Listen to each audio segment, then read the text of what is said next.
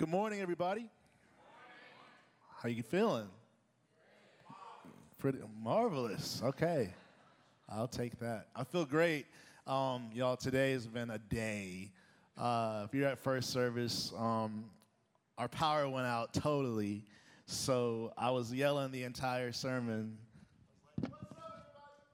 But I got a microphone today. I'll still probably yell, but it won't be because of no. Uh, I just get excited. But I'm Alvin. If you don't know me, my name is Alvin. I'm lead pastor of the church, and um, it is an honor to be here. I'm so glad all y'all came out this morning. Very excited for what we have for you today. I do want to honor all of our team that really stepped in, just and was so professional and so positive during the first service in the morning. Of a lot of things were different, and I just want to give them a hand.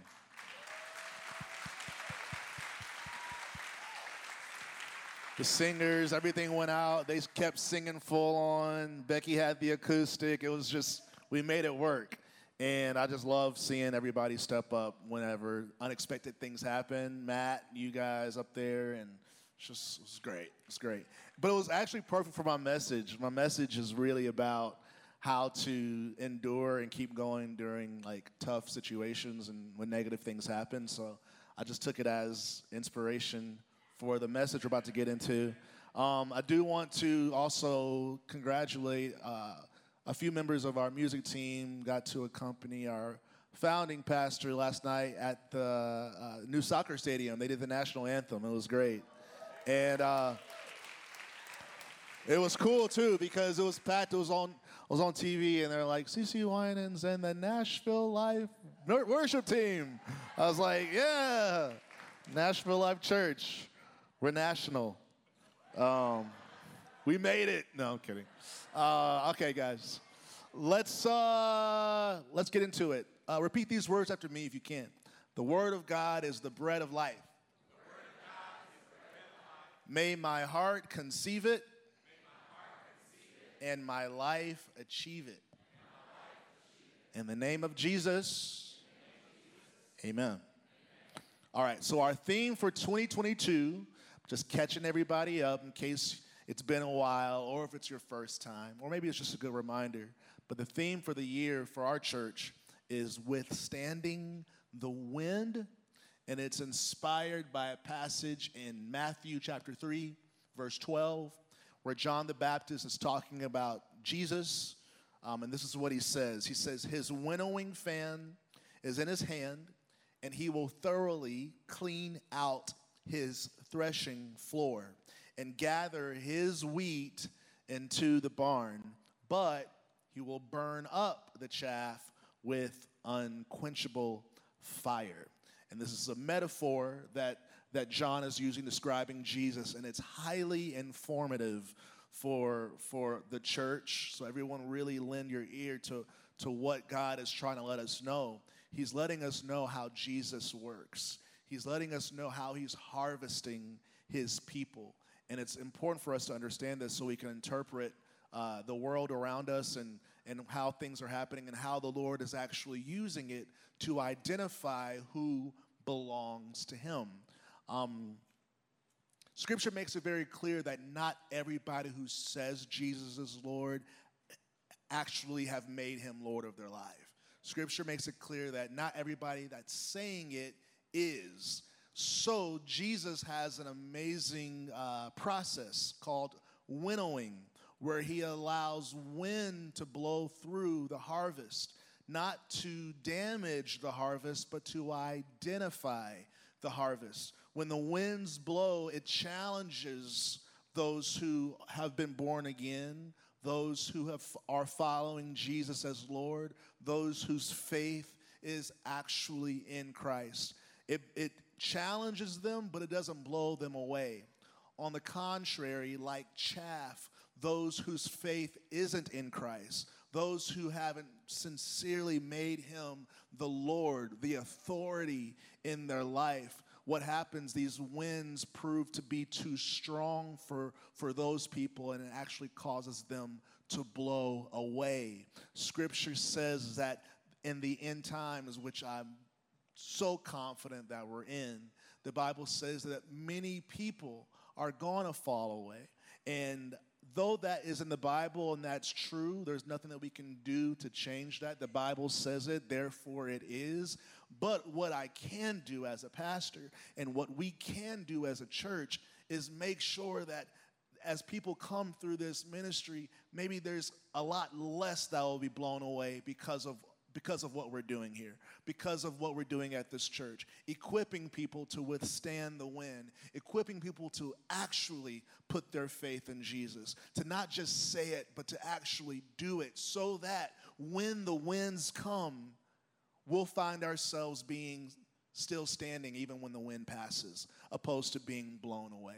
I don't want anybody being blown away by, by the winds that the Lord is going to allow to come through his harvest. I want us to know how to withstand the wind. But in order for us to do that, we have to practice. We have to study, we have to practice, we have to build muscle. Uh, Paul compares it to training, an athlete training. Christians, we've got to train. We've got to understand the tools and the muscles that need that are required for us to be able to withstand the different winds of our day. Each month, I'm talking about a different wind. And for the month of May, we've been talking about the wind of change. The wind of change. Change is, uh, can be very challenging to our faith. Change can be challenging to our faith. It's a tester of our faith. Any change, even good change. I, in fact, the first week we covered on how positive changes can potentially challenge our faith if we're not careful. The blessings of God, the, the blessings that God actually gives you, if we're not careful, we see in Scripture that those blessings, those good things that have come from God, can actually become distractions from the God that gave you the blessing to begin with. And, and so, whether it's a, a raise, whether it's a promotion, whether it's a family, whether it's new assets, whether it's, it's a healing, it's amazing. As great as blessings are, they have the, the, the, possibility and the potential, if we're not careful, to actually distract us and steal us from the very God who gave them. There's a passage where Jesus is giving a parable about a banquet that the master is inviting all these people to. And the reason why they didn't come was because they were blessed. One person got married, that's a blessing. Another person bought a lot of land, that's a blessing. Another person bought cattle, those are assets, that's a blessing. But because they were so preoccupied with the blessings that they got, they weren't available to, to the master who was inviting them to the banquet. So we have to make sure that positive changes in our lives uh, stay in their proper place there's a passage in Romans chapter 1 that sums this up pretty well. Romans 1, verse 25. It says, They, talking about people, they traded the truth about God for a lie.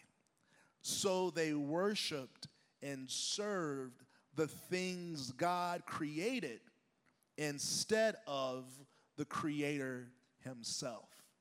So it's possible, guys. I know as awesome as that blessing is, and as much as I know that that blessing came from the Lord, it is possible to trade your worship for the thing that God gave you for God Himself. And we can't let that happen, guys. We have to make sure that we keep God number one, even once we're blessed. So we talked about the, how blessings and positive changes can be a challenge to our faith. Today I'm going to talk a little bit how negative changes can be a challenge to our faith. There's been a lot of change in our world, in our lives, and a lot of them haven't been positive. A lot, a lot of them hasn't been positive. It's been, it's been, you know, sickness related when it comes to COVID, and people in, our, in the, in the congregation have lost loved ones and lost close friends. Like a lot of deaths have happened.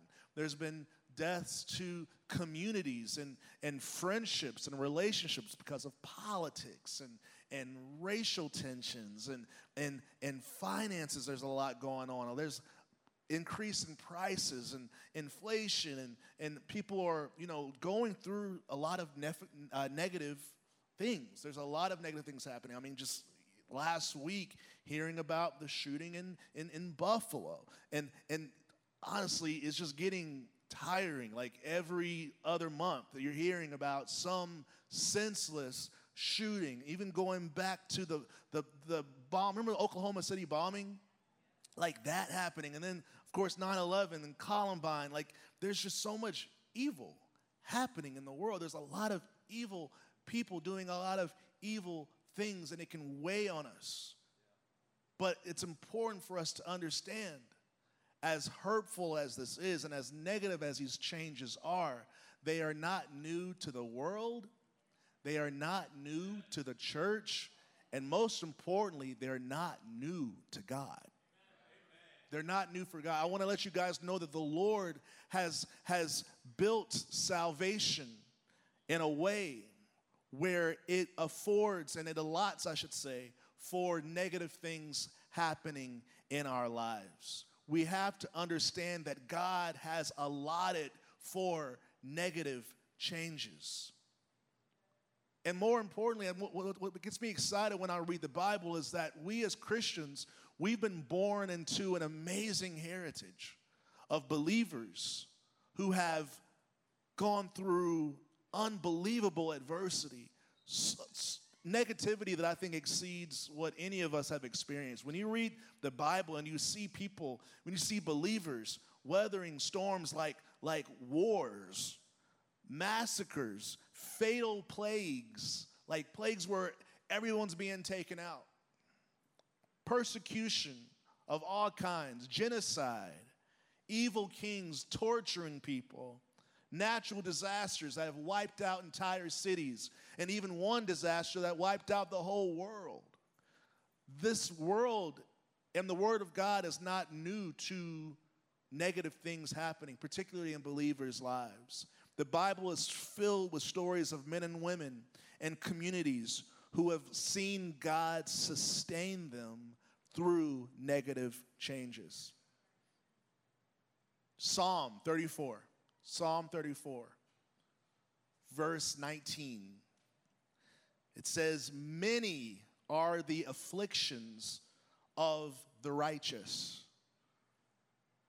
but the Lord delivers him out of them all.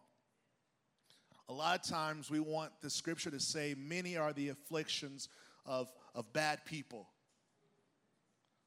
But we're talking about the righteous here. We're talking about people who have been saved by God, whose sins have been washed away. They're white as snow. People who God sees with the same favor that He sees Jesus. People who have been written in the Lamb's book of life. People who have eternity to, uh, with God as their home. People who are blessed in the city and the field and blessed when they're coming, blessed when they're going, like those people, godly people. The Bible says not only will godly, righteous, favored by God people, not only will they experience some afflictions, but the scripture says they will experience many.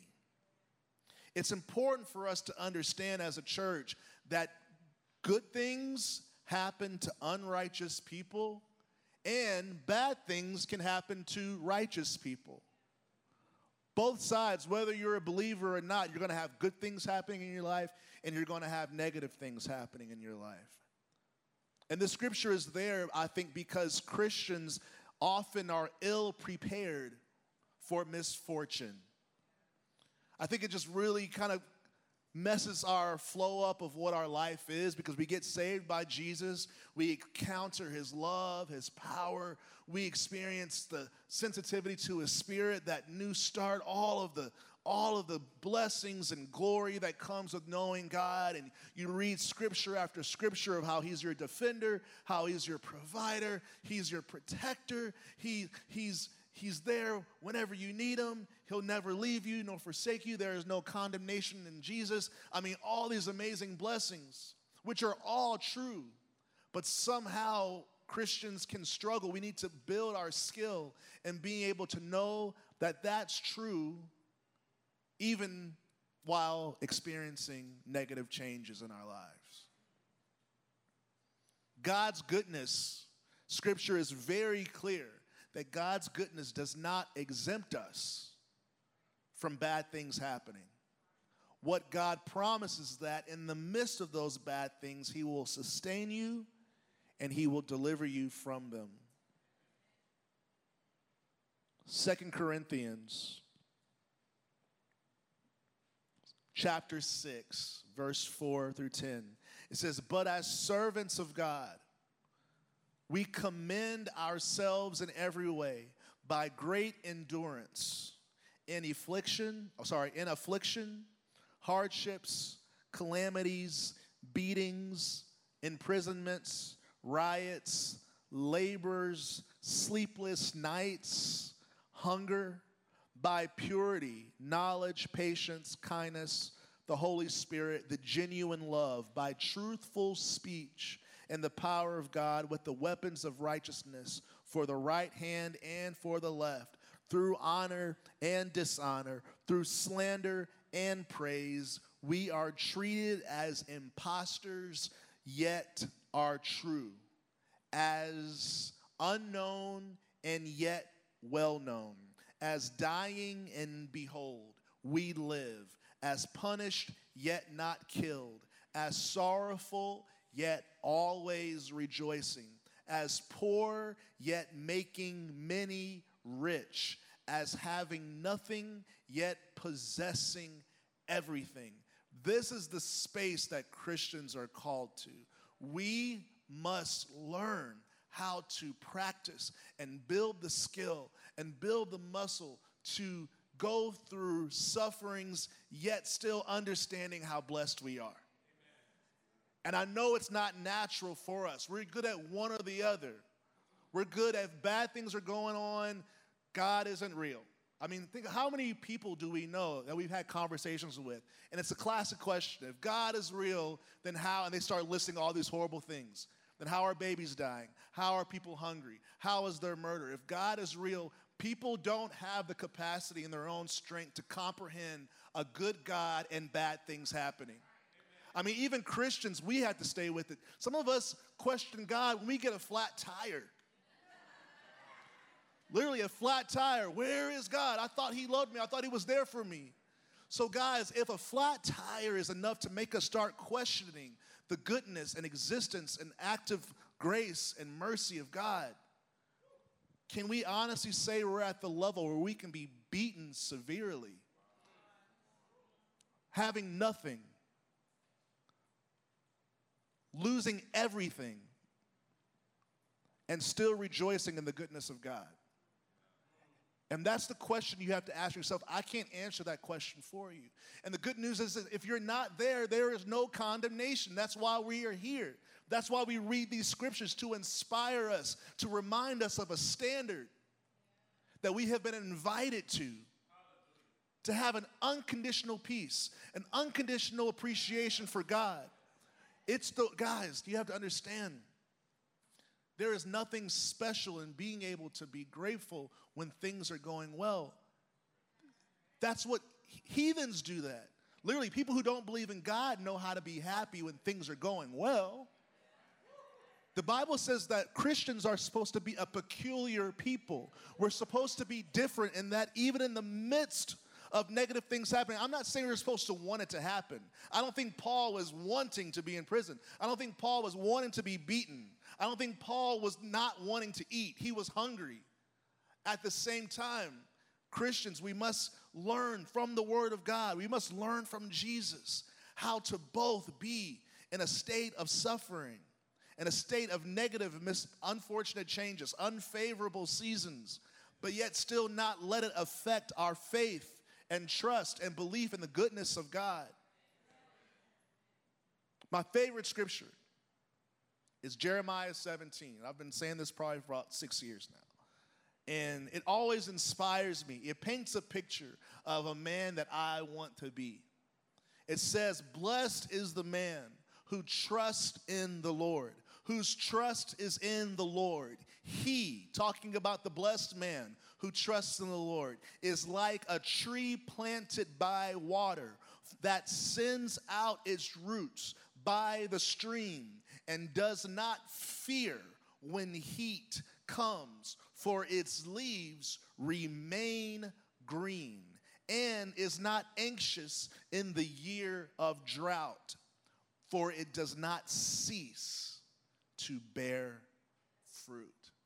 I can't read that without being inspired because that is, talk about wealth. Talk about having made it. To be able to, to be this tree. And let me just describe a little bit something about trees that I think everybody knows. Trees need rain to live.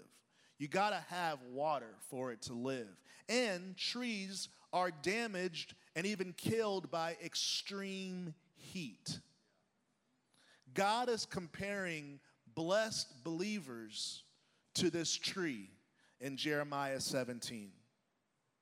And though this tree is blessed, it's experiencing extreme heat, which is supposed to kill it, and an entire drought where there's no rain, which is supposed to kill it. I think it's very interesting that Jeremiah paints the picture of a blessed man as a tree going through extreme heat and experiencing no rain. Basically, the picture that Jeremiah 17 is painting is a blessed man who is experiencing all of the things that are supposed to kill him, all these things that are supposed to totally wipe him out. Both no rain and extreme heat are harmful and threatening to trees. But this tree is not blessed because it's in a drought. It's not blessed because it's experiencing extreme heat. The tree is blessed because despite these negative things, these negative conditions, his roots are connected to another source, another source that's giving it all the water it needs and all of the cooling that it needs. So much to where it's able to stay green when it's supposed to be shriveled up and brown, if, not, if no leaves at all. And it's producing fruit where it's supposed to be totally barren.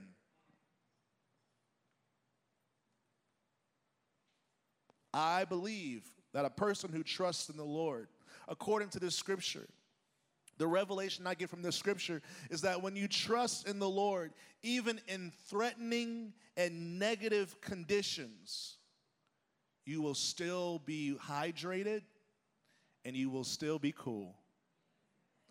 I love that. I want that. I believe that the Lord, why do you think Jesus said, be anxious for nothing? It is His will that you stay cool, even in the most heated, most pressuring situations, but, but not because you're cool, but we have, you have a source of, of water that keeps you cool.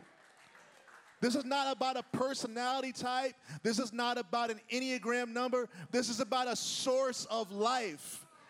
Too many Christians are diminishing their spiritual calling to their personalities.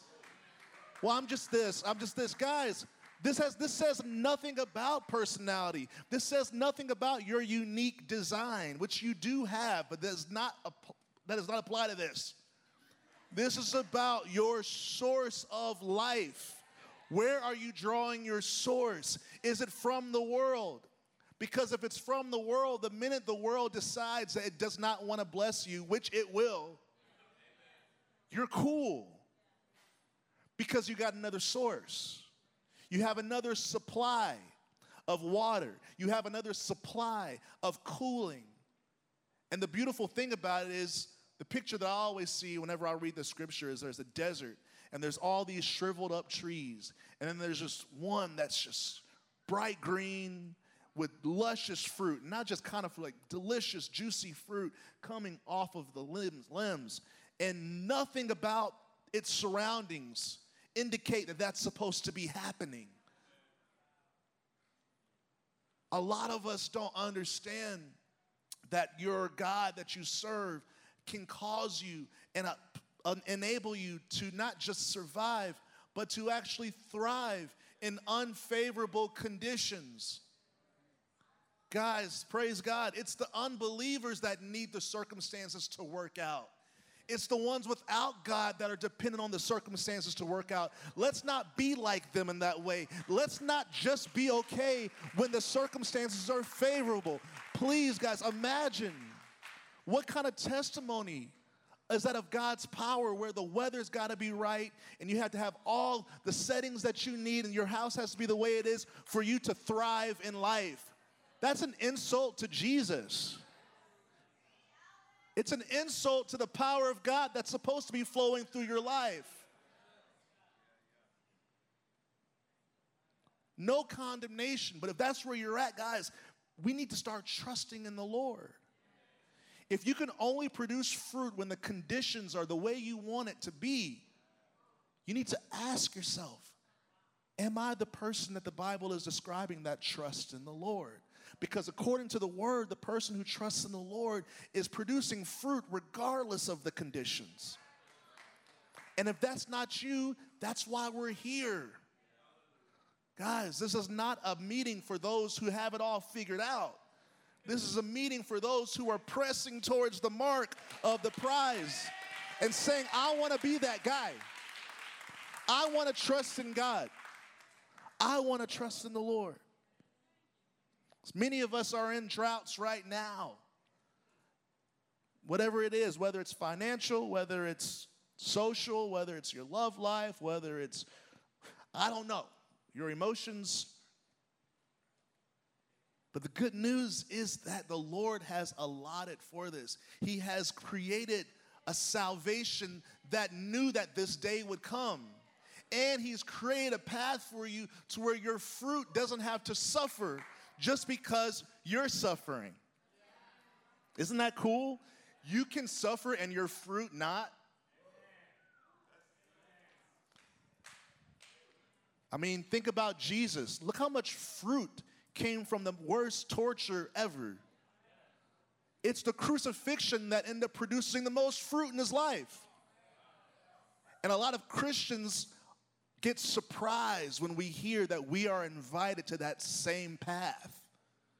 It is through how many stories in the room have we heard of testimonies of in the midst of the valley is where they actually realize, oh my God, I need the Lord. And they were able to real because honestly, guys, a lot of us can think that we are trusting the Lord and that our source is God, but sometimes it doesn't really show until there is a drought.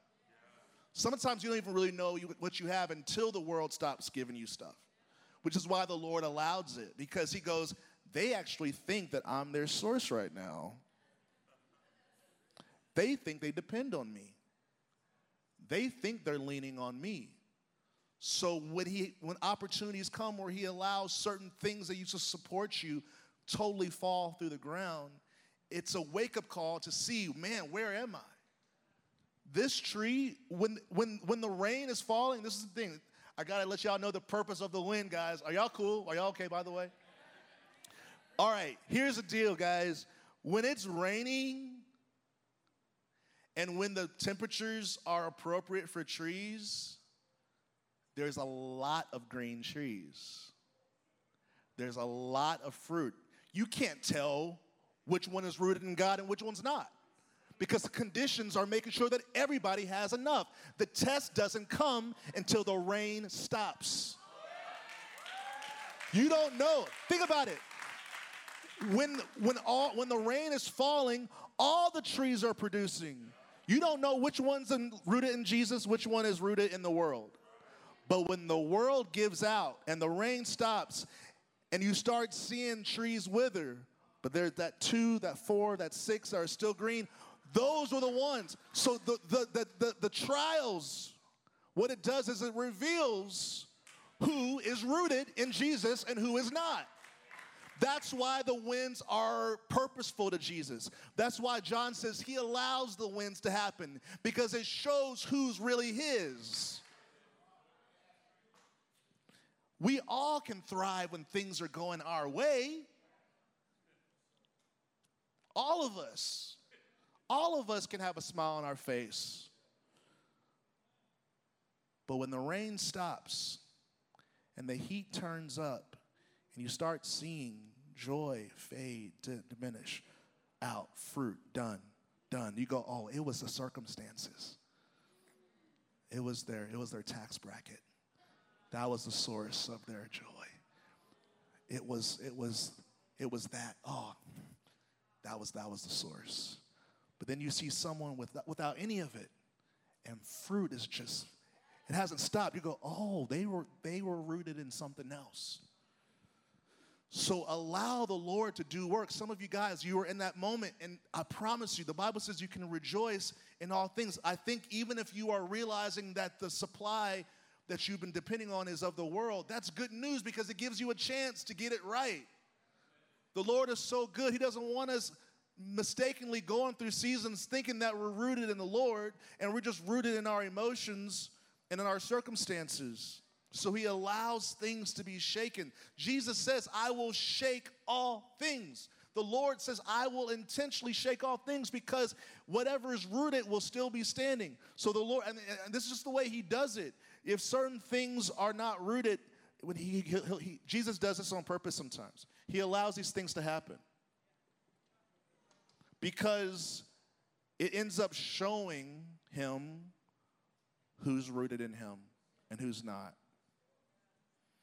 And some of y'all might not like that he does that, but that's between you and him. But he does. That's between that's not that's y'all's journey. That's your journey.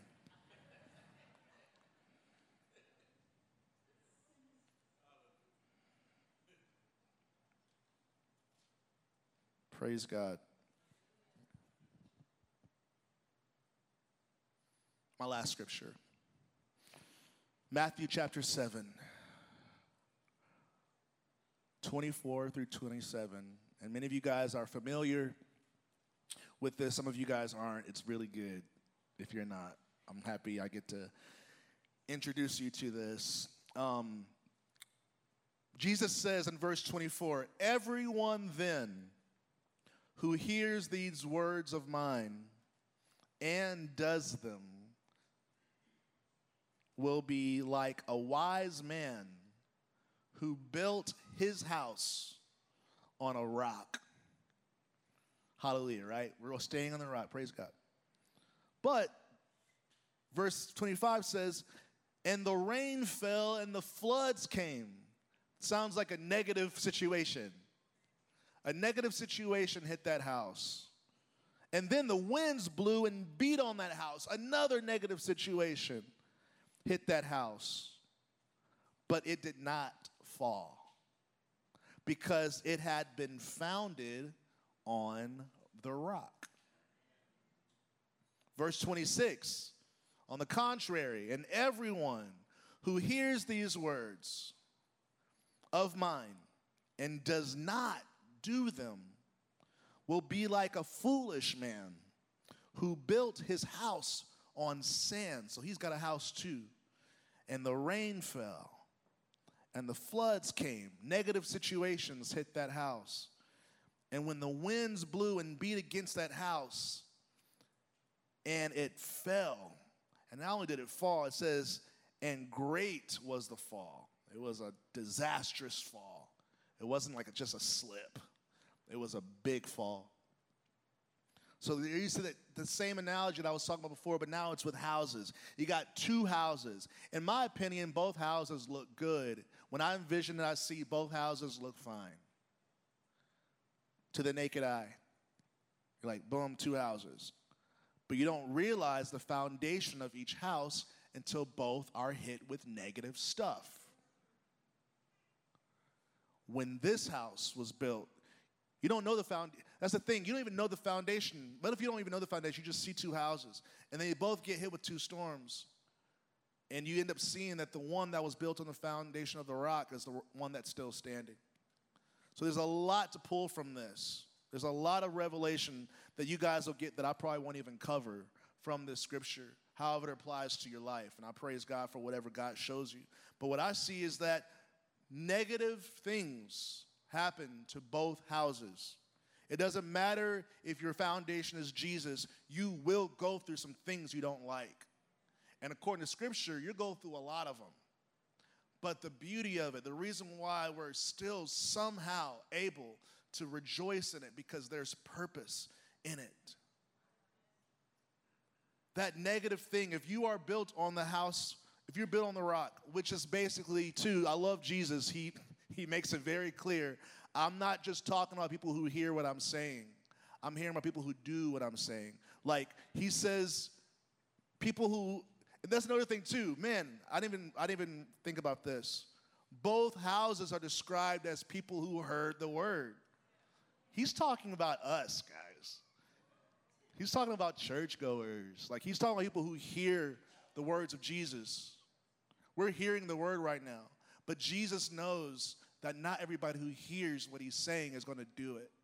And he makes it very clear that if you're only coming and you're only hearing and you're only saying amen and you're only taking notes, you will not see the results that the Lord is inviting you to. He goes, The results that I'm talking about only comes to those who are hearing it and then do what I'm saying. You have to make that very clear. Again, I, I want to set your expectation. I don't want anybody in here who just attends and then they're confused when they don't see the stability in their life. I don't want you guys to be, I want you guys to go, oh, yeah, this, this, I'm not stable because I'm not doing it. That's how I am. Like, if I, I just, if, if it's, if, if I'm not producing fruit, I'm like, because I'm, because I'm not doing right. I just think it's healthy to realize, man, I'm not doing it, opposed to God's not real. God's not faithful. He makes it very clear if you don't do what I say, you won't get the results. You will not build the stability that I'm calling you to. So don't, Jesus is like, don't blame me. I'm telling you that if you do it, you will be stable. If you don't do it, you won't be.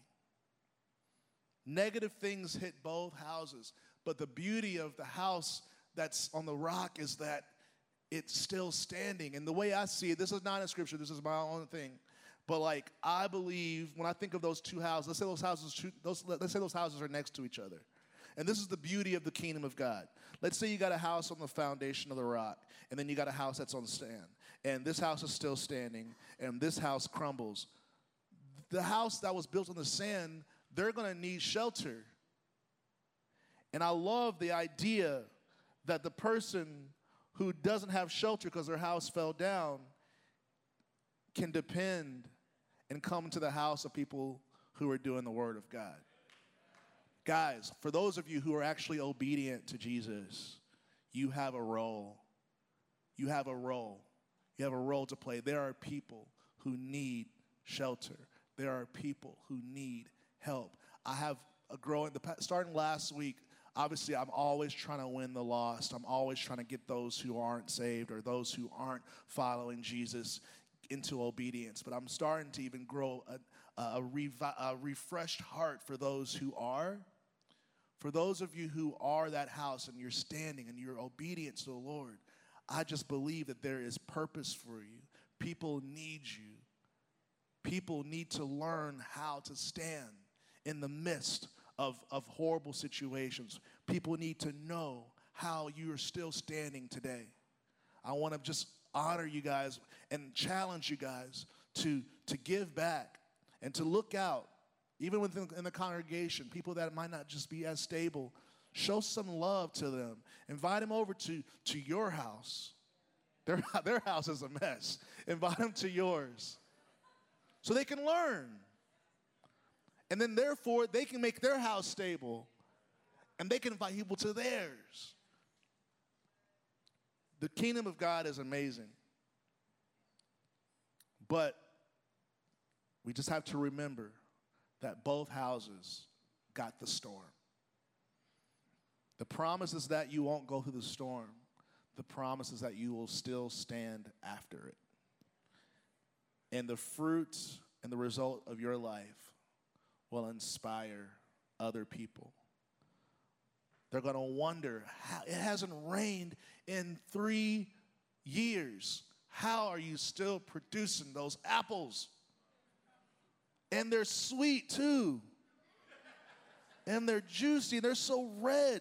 How did you do that? Oh, well, you know, I started trusting God. How did I thought I thought I was trusting God? How, how, I don't have that. Oh, well, I thought I was trusting God too, but then I realized I was, and I was putting a lot of trust in, in man and, and money, and uh, oh my God. Let me let's talk. Let's let's get together. That's how the kingdom of God happens. Man, everything about your life says you're supposed to be dead right now. How are you starting another? You're starting another business? How are you like what? Start trusting God. Really? Well, I mean, I trust God. Well, let's talk about it. Let's compare notes. It's very, it's, it's spiritual, but it's very practical. Guys, I promise you, when you're producing fruit in a drought, you're not gonna have to work too hard to start conversations. We're in a day and age right now to simply be happy makes you an alien. To have sincere joy in your heart is enough to make go he people go, What are you eating? Like, guys, that's how jacked up society is right now. To genuine, to have self confidence is like, who are you and where are you from? So, for those of you who are trusting God, you're not gonna have to work too hard to get some coffee dates, to get some lunches. People are gonna say, There's something about you. So, be encouraged. For those of you like, How do I find them? They'll find you. It's, it's easy to find a luscious tree in the middle of a desert. Our world is a desert right now. There is despair and discouragement and addiction and no morals everywhere. The status quo is just, I mean, even within the body of believers, guys, compromise has become the new status quo worldliness is on a rampage through the church. People are trusting in their soul rather than the Spirit of God. I, I, touched on this in the first service, and I want you guys to understand there's a difference between the soul and the spirit.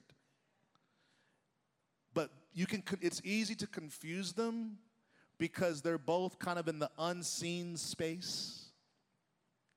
And the enemy knows this. And if he knows that we, as the people of God, are so unspiritual to where we, all he has to do to, is to appeal to our soul and say things that make our emotions respond, he deceives us.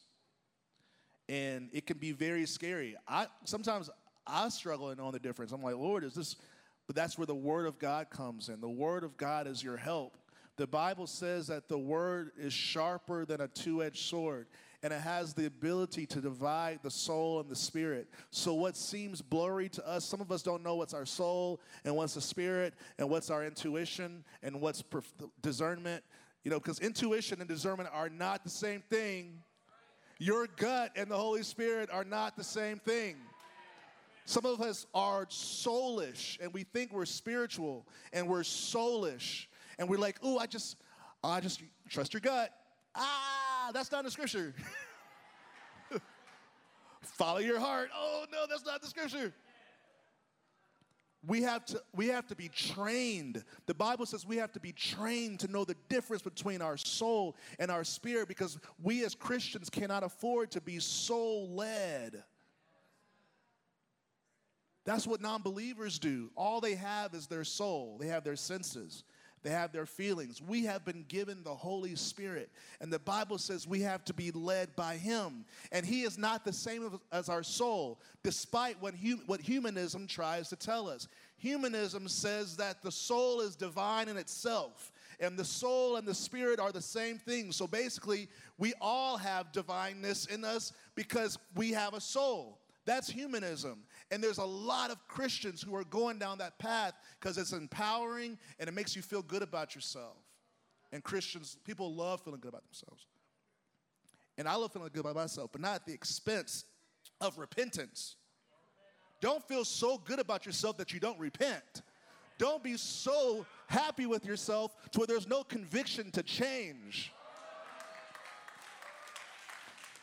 We are setting a stage in the church where everybody is being trained to feel so good about themselves to where there's no conviction to make a change. And it's from Satan. It's a doctrine of demons. It makes you feel so content with who God has created you to be right now to where there's no d- drive to turn to Jesus. Beware of a contentment, a self happiness that negates repentance and conviction. The Bible says that when people respond to Christ, they're supposed to be cut to the heart. There's supposed to be a cutting that happens. There's supposed to be an ouch that happens. Beware of a, of a Christian environment where there's no ouch.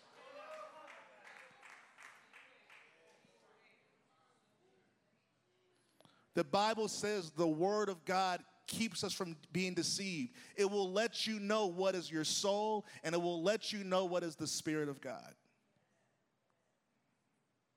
Because, contrary to humanism, they are not the same.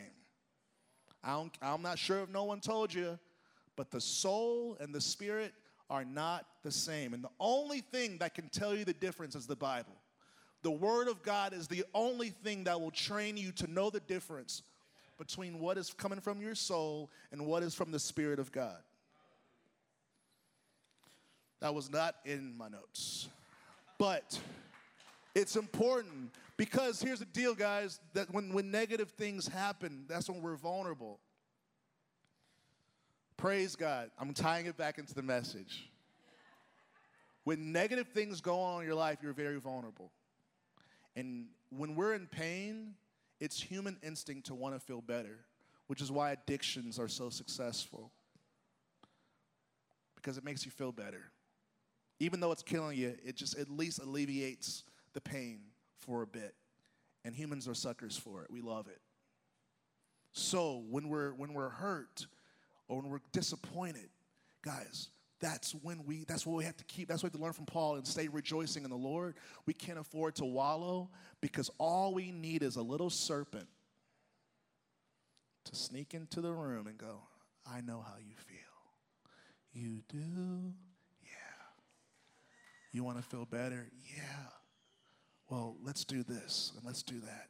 And next thing you know you've you've made a soul decision to alleviate your senses and your feelings opposed to the Spirit of God was just saying, crucify yourself. crucify your flesh. You're like, you don't want to hear that. And that's the thing, we're very vulnerable when we go through negative things in our lives. So for those of you who are in a rough patch, you're vulnerable. You're vulnerable.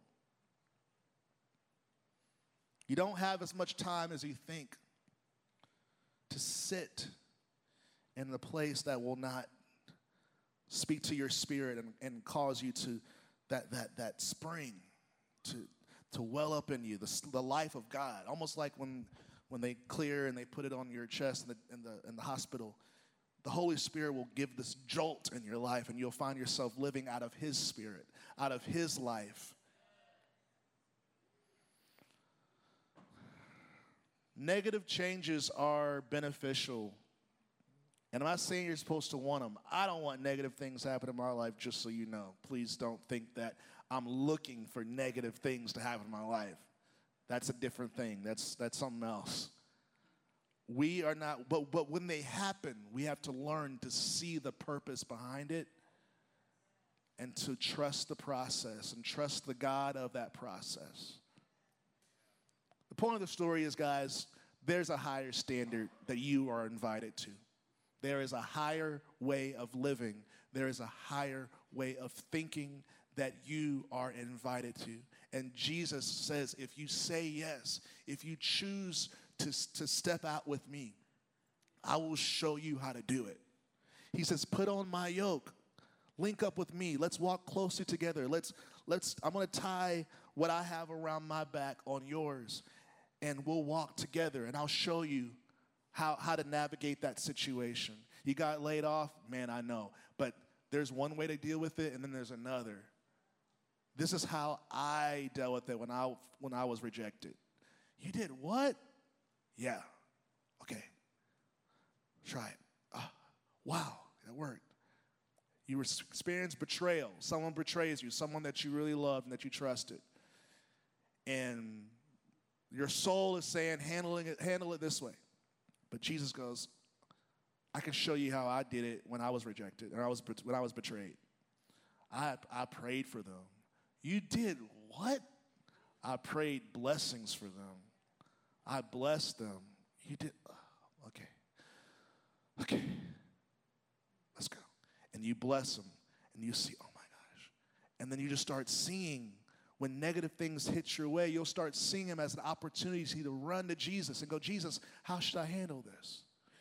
And I promise you, there is not a single negative situation, and I know this is a bold statement, there is not a single situation negative that you can ever go through that Scripture has not given you uh, guidance on how to sustain, and not only how to sustain, but according to Jeremiah 17, how to still produce beautiful fruit. And, and though, as much as I don't like this truth, I, I, I thank God for it. Some fruit can only be produced in negative situations. Certain things can't be revealed unless through a misfortune. The good news is that we have an example named Jesus who went through the worst of the worst situation. The worst. I'm not diminishing any hardships in this room, but I can guarantee you the hardship that you're going through is not as great as what Jesus endured on the cross. And I say that again, not to disrespect you, but to let you know that, man, I have someone that went before me that conquered way worse. And he is inviting me to live with him and to be a disciple and to be trained so I can learn how to go through the things in my life. Jesus says, I will give you everything you need for this life. I'll show you how to handle the good times well, because you can mess up those good times too. And I'll show you how to handle the bad times well. And I'll make it to where you're unconditionally well. Man, the devil's like, man, I throw blessings, I throw, I throw curses, and he's still thriving. When he's doing well, he's still thriving. When I, you want you you want to reach that level where it doesn't matter if it's wintertime you're grateful. Springtime, I'm grateful. Summertime, it's hot, but I'm grateful. Autumn, I'm grateful. I'm blessed. I'm producing fruit. I'm loving my neighbor. If you're nice to me, I love you. If you're not nice to me, I love you. You know? Unconditional.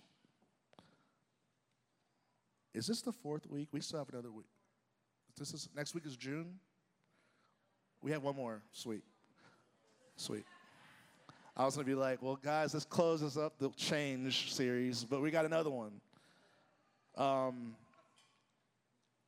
I really believe in what I'm saying, and I really believe that the scriptures have given us the entire plan, the entire manual.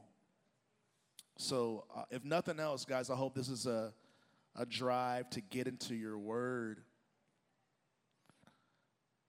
the word will show you everything you need to know about what you're going through right now. I'm going to pray. Father, we love you. We honor you. We thank you for your spirit. We thank you for your word. God, I pray in the name of Jesus that the word um, will do its work in the hearts of every person who's here. God, I know that there are a lot of people here who are going through um, some negative changes in their lives, some, some, some situations that are unfavorable, situations they would have never picked for their lives or for their, their families. But God, as much as you empathize with us and you can feel their pain, Lord, I pray that this message reminds them that this didn't catch you by surprise and it doesn't have to lower the quality of, of their lives, their relationships with you, the fruit and impact of their lives. Lord, to anyone here who's discouraged, who thought that because that situation happened or because that change happened in their life, that you can't use them anymore or you can't bless them or they can't really be who you called them to be anymore. Lord, I pray, Lord, that this message reminds them that that's not true. There is no situation that you haven't already overcome. There is no change that you didn't see coming. Lord, I pray, Lord, that we would be like that tree in Jeremiah 17. That even though negative situations are happening around us, certain provisions and things that we're used to depending on might not be there right now. God, but I thank you that if we trust in you, our leaves will stay green, fruit will continue to produce, and Lord, it will bring much glory to you and fulfillment to us, God. Lord, I pray, God, that everybody in this room would understand that your calling for their life is bigger than just them. Lord, Lord, I just prophesy in the name of Jesus that as the people in this room learn to trust you and learn to produce fruit in the midst of negativity, in the midst of their trial or their drought, Lord, I pray, Lord, that the fruit on their lives and the results on their lives would inspire someone next to them that would like to develop that trust in you. Lord, there's people in our lives that are not in this room that are longing to have a life like this, where they can produce fruit and sustain and to stay strong and to stay vibrant in all seasons, in all conditions. God, so use us in this room to develop that so that others can learn how and step into that same truth. And Lord, in Jesus' name, all over this city, we'll see trees of righteousness. All over this city, no matter what comes, good or bad, to Nashville, we'll see trees that are still producing fruit that's your vision for this city. For there to be people who know how to withstand the wind of change, even when it's bad. We pray this in Jesus' name, God. Amen. I want to ask everyone to stand. Really quickly, I would like for all of us to just address God together in a time of prayer. This time is going to be an invitation for those who want to put their trust in Jesus. If you want a life like that Jeremiah 17 description, it's yours to have. It's yours to have. And it starts by putting your trust in God through Jesus Christ. And he goes, If you follow me and allow me to develop you, I will I will change your life. That's what Jesus says. I will change your life. So repeat these, these words after me. Let's all say it together. Father, in the name of Jesus, I confess that Jesus Christ is the Son of God. I believe that He died on the cross for my sins and was raised from the dead on the third day. Forgive me of my sins and make me a new person in Christ. Lord Jesus, I choose you to be the Lord of my life.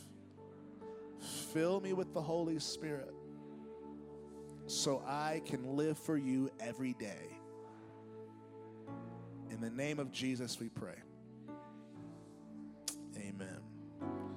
Let's make a sound of thanksgiving, celebration. The good news of Jesus God is good. Let's keep it going. Let's keep it going. Let's keep it going. Let's praise God for His word. Let's praise God for salvation. God, you're good. God, we honor you. We're grateful, Lord. We praise you. We're about finished. If you said yes to Jesus, congratulations. Uh, I would love for you all to um, follow through with us with a couple more steps. We've got a prayer team that's going to be here. They'll be here to pray for you. Um, we just love to encourage you. It's exciting to come to Jesus and exciting to start a life with the church. And we would love to pray with you. You can also text us, text the word belong to 77411 we can get you connected that way. Um, if you said yes to the Lord, we want to we want to know. And there's no shame. It's only excitement and, and happiness and open arms. So text us, let us know, or come for prayer. We got Shonda and Rob here. And let's see. If you would like to give, thank you in advance. You can text Nashville Life to that same number, or our finance team will have some buckets in the back and they'll be happy to help you out there. We appreciate anything. And uh, today was a great day. I'm so happy y'all came. And uh, I'm grateful for the word. I'm going to pray and dismiss us and have a great rest of the afternoon. Uh, Father, we bless you, God. We thank you for your love. I pray, Lord, for the word of God that we heard would uh, get into our hearts to where we can actually do the word. God, I pray, Lord, that we would have action after this service, Lord, and that action would not only bless us, but it'll bless people in our lives. In the name of Jesus, we pray. Amen. Have a good afternoon, y'all. We love you.